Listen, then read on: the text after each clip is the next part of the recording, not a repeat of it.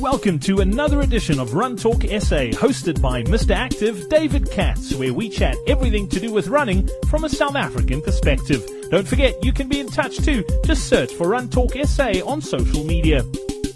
Welcome to this week's edition of Run Talk SA. I'm David Katz, Mr. Active, and a few months ago we chatted to chiropractor Wayne Borofsky from Synergy Holistics. Really interesting session just to find out more what chiropractors do, what they look out for for us runners when we go in there. We, well, we don't tell them we have problems. They find them without us even having to mention a word.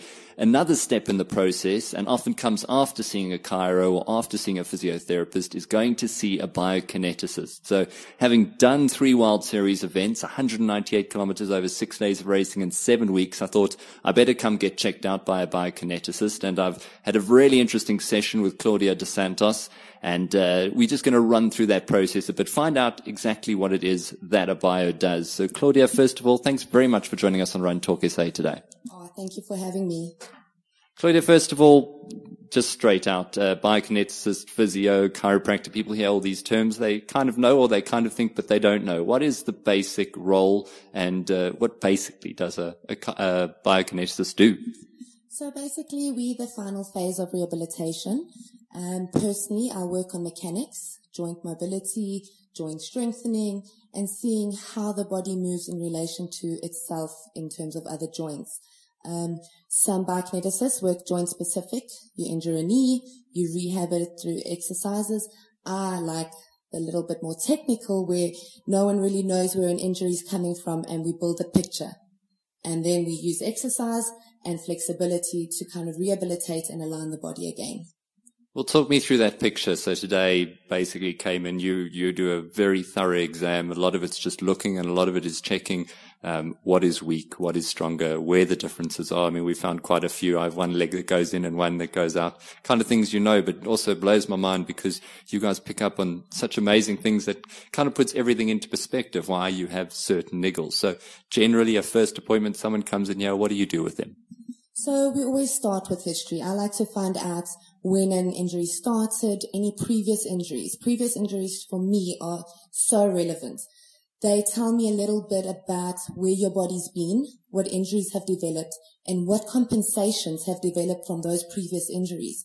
So you could have rolled off a, off a left ankle, kind of not gotten it treated, and then a year or two years later developed a hip issue on the other side. Relevance, that left ankle, you took weight off of it, moved onto that right leg, the right hip started to tighten up, and now it's now painful. You go and you do some treatment on that right hip, you go out running again, that left ankle hasn't been sorted out, right hip comes back, and you're sitting with the first issue again. Primary concern, primary injury was that left ankle. Got to sort out that left ankle. Just as an example. What sort of things do you, so you'll do all the assessments, you'll analyze, you'll spot the weak areas, and then what, you put a series of exercises together, strengthen certain areas, and then work with the client that way? So obviously the mechanics and the posture of the body is really relevant.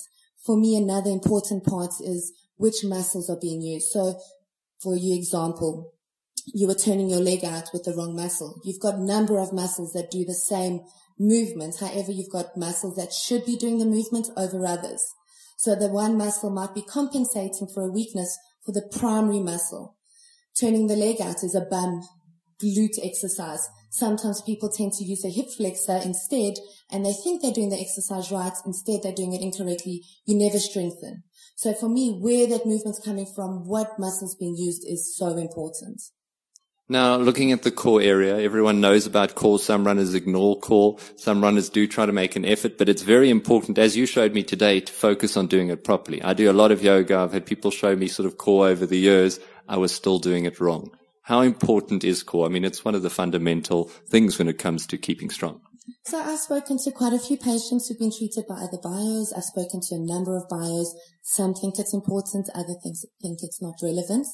For me, I think it's relevant. So the difference being why I have this opinion is I've treated some guys mostly who struggle to engage with the core and I move along with the process and they rehab a little bit slower. They strengthen a little bit slower.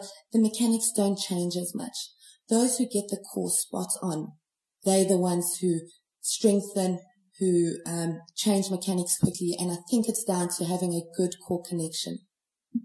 Well, proof is in the practice and anyone who does work on core, as I say, I mean, I've just learned now, I haven't been doing it properly, but I probably have a stronger core than most people on average and it does make a difference. You do feel the difference. Talk to us now from those runners out there. I know a lot of runners, they just run and maybe they stretch a bit, they don't stretch enough. It can lead to injuries and they maybe do find themselves out with niggles a little bit more. The core and the stability stuff around the hips, around the ankles, it really is so important for runners. Well, definitely. I mean, like I said to you earlier, the feet are your foundation phase of a building. Strong ankles, strong knees, strong hips. For me, your pelvic stability and your core stability is the strength of the walls on your building. Okay. You can't correct mechanics unless you're doing core and pelvic stability. And like you mentioned before, some people get it wrong.